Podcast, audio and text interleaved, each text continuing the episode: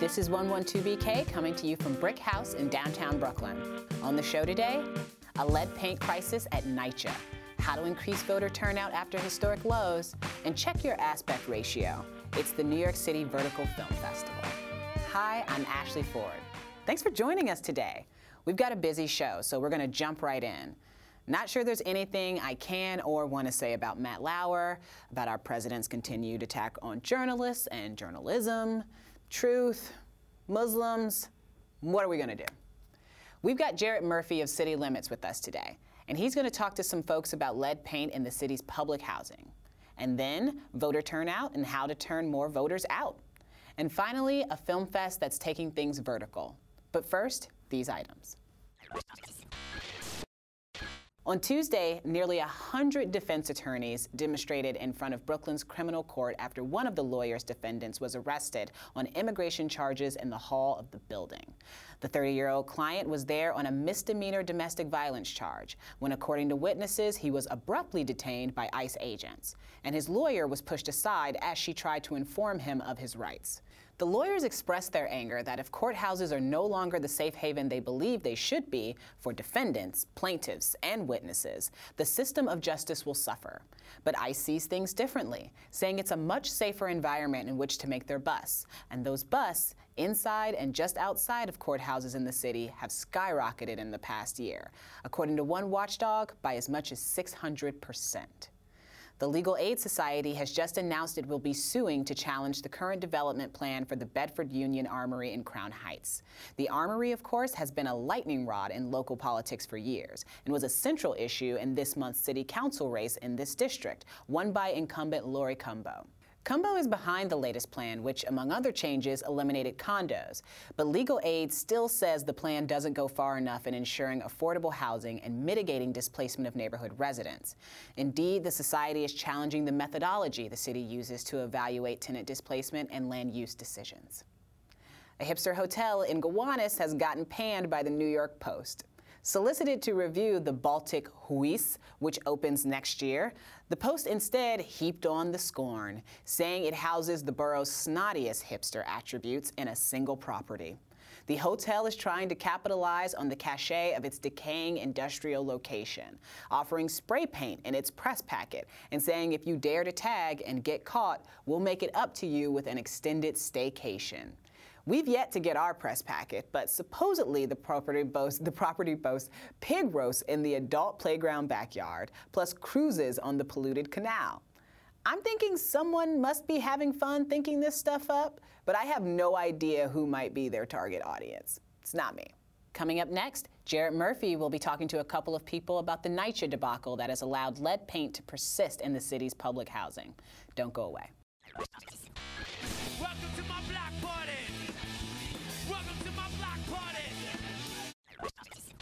The blaring headlines about lead paint, lapsed inspections, and misleading documents at New York City's Public Housing Authority have receded over the past few days. But for many of the more than 400,000 residents of NYCHA, worries and frustration over maintenance and repair issues persist.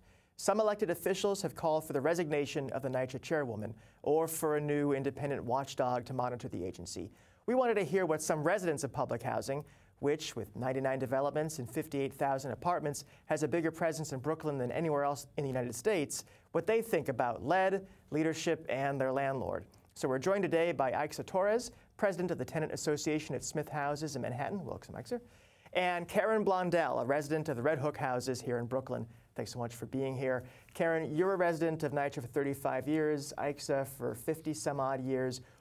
Karen, when you heard the lead paint story, which was about the city shutting down inspections in 2012 under the Bloomberg era because of a confusion about federal regulations, therefore running afoul of city laws, but continuing to tell the feds they were doing inspections, it all coming out. What was your reaction? Well, you know, as a resident, I was a little alarmed, but as a person with an engineer background, not as alarmed as others, um, because I know that lead paint has to be kind of disturbed or eaten in order to cause those type of damages that uh, would really affect children. Mm-hmm, mm-hmm. Uh, actually, your reaction when you heard the story? Um, since we had already gotten a letter, the resident leaders, from the chairwoman in July telling us that they were out of compliance, that they really to do. However, if there was an issue with lead, I was like, why is there a problem? We've been notified.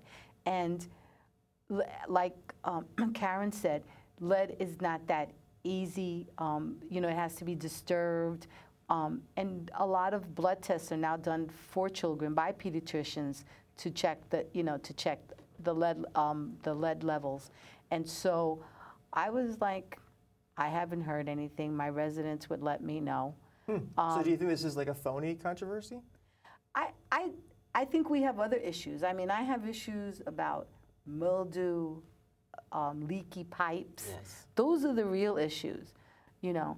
Um, So let's talk about that. So, so in Smith houses, uh, what are some of the main kind of recurring maintenance issues people talk about? mildew, water leaks. In fact, this morning I had a major water leak in my in my in my building where I live, where there was no elevators or anything because everything had to be shut down. Um, Smith Houses is 65 years old, as old as I am, and I, I, you know, I had to have a valve replacement. So the whole, so, and I say that jokingly, but Smith, the, the infrastructure of Smith needs to be changed. Um, we need to have new piping within the buildings and in the walls, inside our walls. And th- if that is resolved, then the mildew will go away. A lot of the issues and the problems that we have will go away. Karen, what do people complain about at Red Hook? I agree with Aixa. They are complaining about water penetration. Uh, water penetration um, because of risers that have corroded. Uh, water penetration because of the old roof models. Um, and the fact that um, mold. Well, I did want to say to you in regards to lead, I think in Red Hook, our bigger issue with lead has to do with the ball fields that are directly across the street from the Red Hook uh, East houses. Uh, those ball fields are shut down because there was an old smelting factory there, and they were tested after Sandy and found to have very high levels of lead. Well, that's true. There are multiple potential sources for lead contamination. Exactly. The city's mentioned that. Talk about um, actually the uh, uh, issues around um, Sandy at your development. How much are you kind of back online, or at least back to square one from before the storm? Does that remain an issue? Well, um, I just want to say that uh, we are still in procurement. We have not reached construction stage in regards to our Sandy repairs. Um, there was some back and forward uh, in regards to microgrids. I'm not sure where Knights is at in regard to the microgrid project in Red Hook. Um, there's also the fact that um, you know, Red Hook is a pretty big campus, and we are in the sewer shed area of Brooklyn. So that uh, there are other problems that arise, like uh, shallow groundwater tables and things like that, that they have to contend with before construction. Overall, how responsive is NYCHA to maintenance issues? And is it getting more responsive? Is the system improving at all? I know that Shola Olatoye, the chairwoman, has said she's improving it. Is it getting any better? It's gotten better. I mean, we're we're part of a project, um, a pilot piece where they're going back to decentralizing in terms of repairs, and that's the best thing that happened. Um, I personally um, am actually grateful to the chairwoman because we had a huge problem with our gas pipes, and now, thank God, last year, all the gas pipes were replaced. And we could have had in Alfred E. Smith something like what happened in Harlem, what happened in um, on Second Avenue.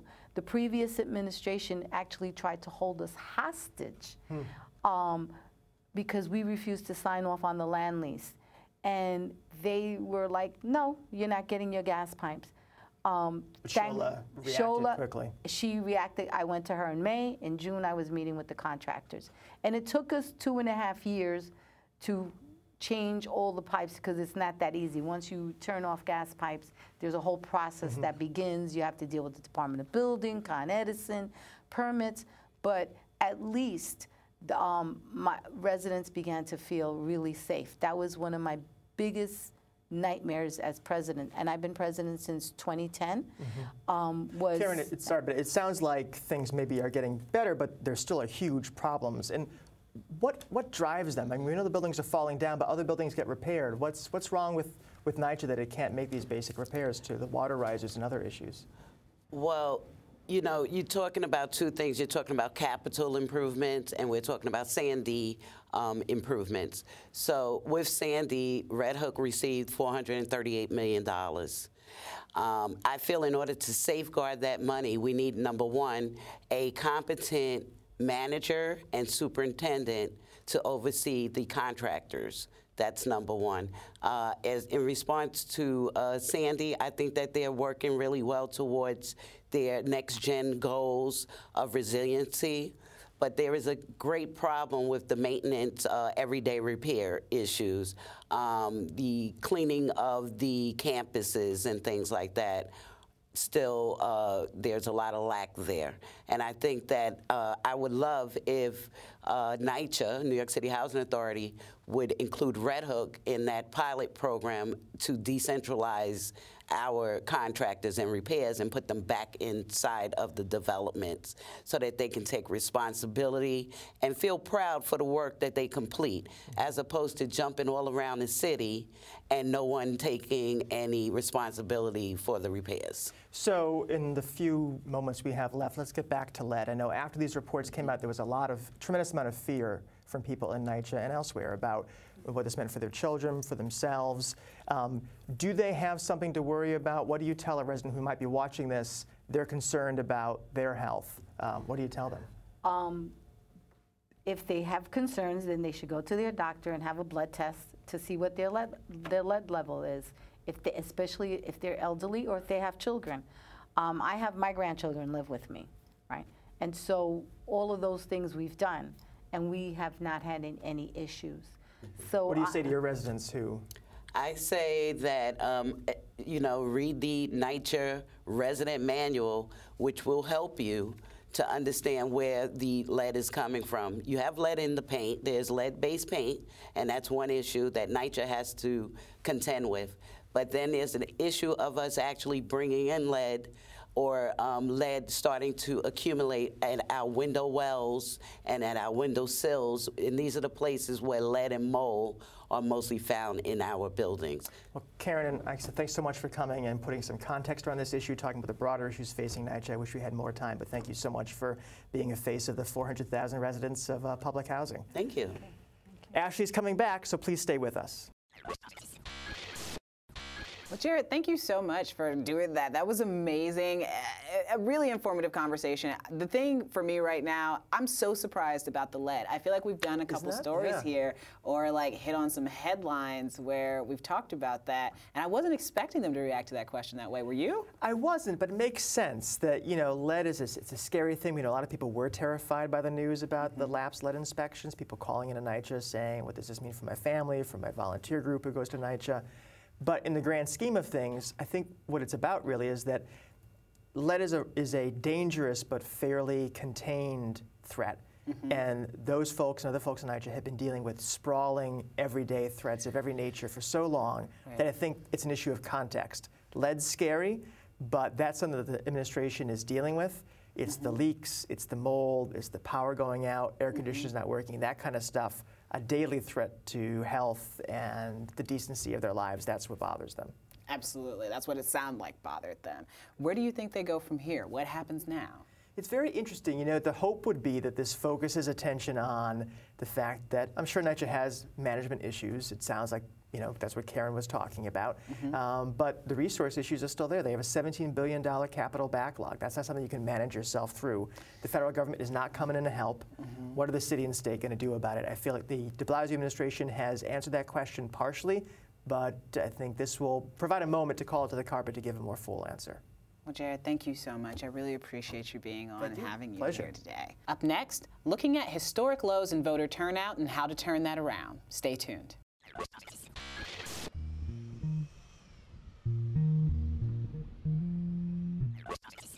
We've mentioned this a few times on the show about the recent local elections, how turnout was bad, historically bad. Only one fifth of registered voters weighed in on the general election earlier this month. Fewer than 15% turned out for the primaries in September. What does that say about our democracy and how we choose our officials? And how can we build participation? Our next guest has some ideas. Pat Swann is a senior program officer with the New York Community Trust, one of the city's biggest funders of nonprofits, and a grant maker seeking to improve city life. Thanks for joining us on 112BK. Thank you for having me. First of all, can you tell me really quickly, you know, there you always see these things come out around the big presidential election. Get mm-hmm. out the vote, go out vote, get out mm-hmm. and vote. And you're saying that's not enough. No. Right? There needs to be something else that'll actually get people out. Can you talk to me about that a little bit? There needs to be a, a recommitment to civic participation as a part of our culture, our everyday, day to day culture, mm-hmm. so that people are informed when election time comes around and they're, they're voting based on information that they have and things that they've read and what they understand about the political process and what people stand for and what they represent. Get out the vote in the three or four days before the election. Those kind of efforts, I think, have very limited impact. Yeah, I am inclined to agree. Uh, can you tell me really quickly? One of the things that I saw in an op ed you wrote was about the fact that local reporting is really important to local elections. And we recently had this huge closing. We had, you know, a couple of reporters here from DNA Info and Gothamist a couple weeks ago talking about it. I, at the time, to be perfectly honest, didn't even consider how that would impact local elections. Can you explain a little bit about how those two things work together? Well, you know, I, uh, true confession, I'm not a social scientist, and Right. so I'm not prepared to say that there is a sort of a direct cause effect relationship. But being a good citizen means being informed, mm-hmm. right? And being informed means that you have to have access to information about what's happening in your local community as well as in the nation and in the world. And right now, it seems to me that the balance is very much tipped against information and news about what's happening in, in our community, even New York City and even Brooklyn, which would be on its own among the top five cities in terms of population in the country. Um, we don't have the kind of uh, local news ecosystem, whether you're talking about the individual boroughs or the city as a whole, that we deserve. Right. And how can we change that? What can we do? You know, um, it seems that there are a lot of market forces now that are um, sort of doing a, a job on the the industry, um, news media in general, and newspapers in particular, print media in particular. So obviously, we're in some kind of transition phase, and I think that when markets fail, there is opportunity for philanthropy, meaning foundations such as the one that I work for, to step in, as well as individuals who are not necessarily looking exclusively at the bottom line, Right. but also have a recognition that um, information and having people informed in a, in a deep and um, objective and fair way about what's going on is an important part of our democracy. And it shouldn't rely solely on what it takes to make a buck. Absolutely. I really, really, really in agreement with you there. Um, it's weird how often people, you know, I, I think don't think about larger things as far as like what kind of city do I want to live in? What kind of life do I want to lead here? Uh, which in my mind would lead people to saying I should spend my money on things that will create that mm-hmm. here. So what is New York Community Trust doing to deal with this issue? Well, we're trying to tackle it in a couple of ways. Mm-hmm. One is we have, uh, there are nine, ten individuals like me who mm-hmm. are responsible for making recommendations of funding grants to nonprofit organizations for various and sundry things. And so my colleagues who work in the realm of public education and youth development are supporting an organization called Generation Citizen, which is an amazing, wonderful national organization. They have a pretty strong footprint here in New York City, and they start early. They start at middle school, and they get young people involved in. Um, campaigns within their school that are very directly relevant, you know, such as should we be posting um, the, the recent health inspections of our cafeteria, you know, things that the kids can relate to. And that way they grow up with an understanding that this is a way I can impact my life. Mm-hmm. And, and so that's one way. We also support a number of immigrant organizations that are about once people are legally registered to vote, making sure that they understand the, the sort of tradition of voting and how that works here in New York City, and making sure folks are, are registered um, once they're citizens. We also support organizations, one in particular called Community Votes, that works with large settlement houses that um, primarily are located in public housing. Right. And we know that the statistics show that as dismal as the turnout is generally and overall, in poor neighborhoods, it's even worse. Yeah. And so they work in poor neighborhoods. They um, help these large organizations integrate civic participation into whatever it is they do. If it's a summer camp, then they train the staff on how they can use downtime when parents are waiting to pick up their kids to explain to them, you know, there's an election coming up, here's the polling places, here's the information about who's running. Um, and they help the staff sort of uh, incorporate into their day-to-day operations ways that they can sort of impress upon and encourage upon people that they need to be active and engaged and they need to vote. So if I am watching this or listening to this mm-hmm. and I think to myself, I want to know more about the New York Community Trust. I want to know more about what they do. Mm-hmm. I want to get involved in maybe helping getting people more engaged in, you know, their civics and in the local elections. How do I do that? Well, there we have uh, we have social media that I'm not going to you know try, it's not exactly my um, area of expertise, Right. but I will give you the website, which is a good place to start. And so it's nycommunitytrust.org. So that's N Y C O M M U N I T Y T R U S T dot org. And that's a good place to start. We have um, a number of places where we highlight and lift up um, grantees from time to time that are doing excellent work. And many of the grantees are doing work in exactly these kinds of areas. Fantastic. Well, thank you so much for being here and talking to us about this today. I really appreciate it. Up next, just give in already. All you dinosaurs who insist on making videos horizontally. That's not how your phone wants to do it. Embrace the vertical. That's what one local film fest is doing.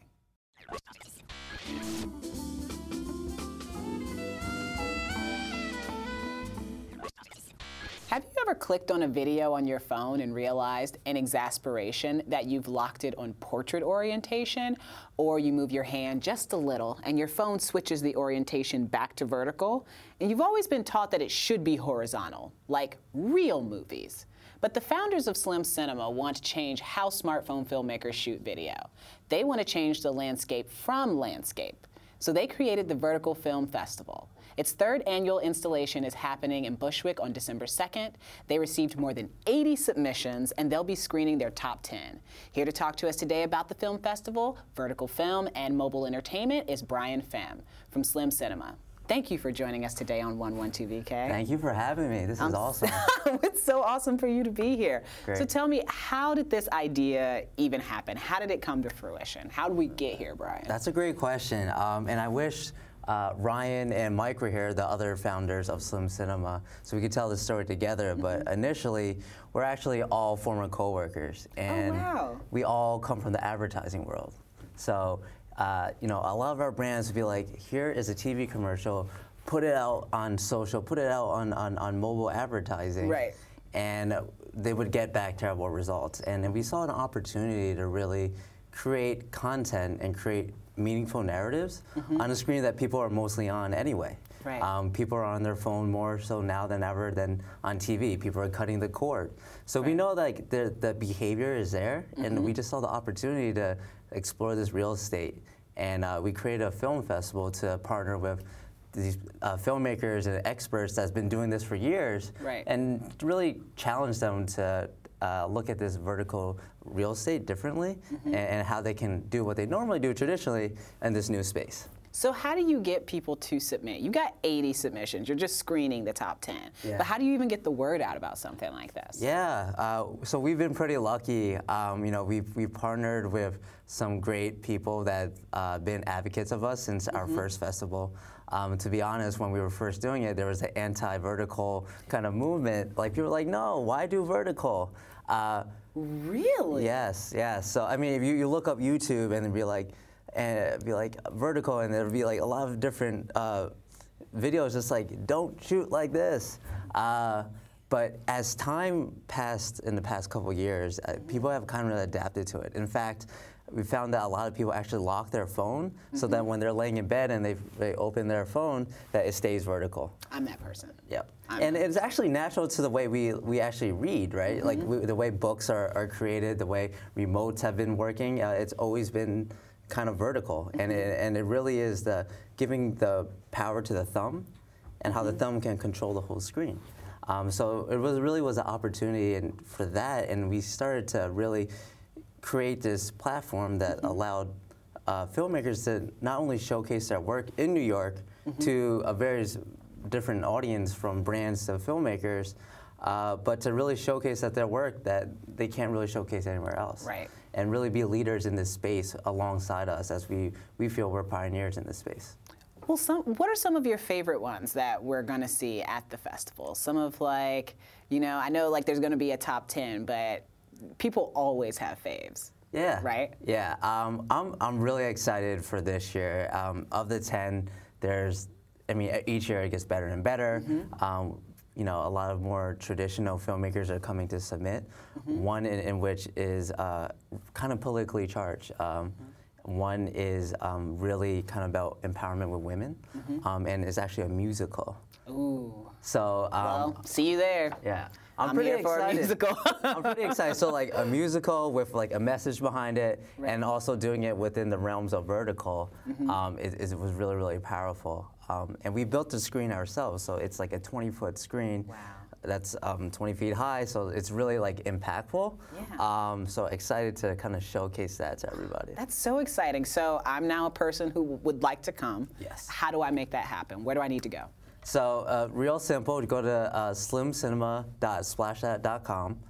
Um, get a ticket, and with the ticket, not only do you get to see movies, but you also get some bites and it's open bar. So we have a couple of sponsors that came in, like Heineken and Insomnia Cookie, to kind of provide a, a good vibe.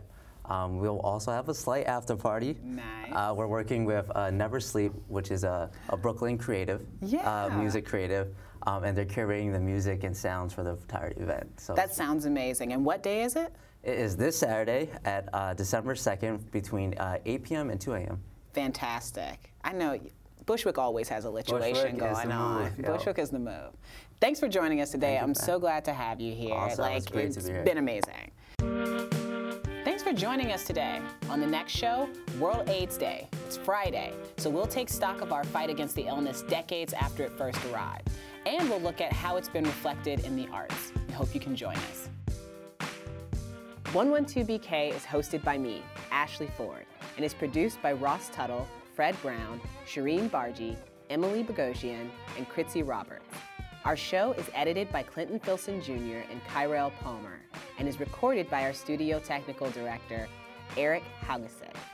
Our executive producers are Aziz Isham, Jonathan Leaf, and Sasha Matthias. If you want to get in touch, you can leave us a comment, tweet us using the hashtag 112BK, email us at 112BKpodcast at gmail.com, or leave a message at 347 504 0801. And make sure you subscribe to the show on SoundCloud, Apple Podcasts, Google Play, Stitcher, or whichever podcatcher you use. 112BK is part of the BRIC Radio family. For more information on this and all BRIC Radio podcasts, visit brickartsmedia.org slash radio.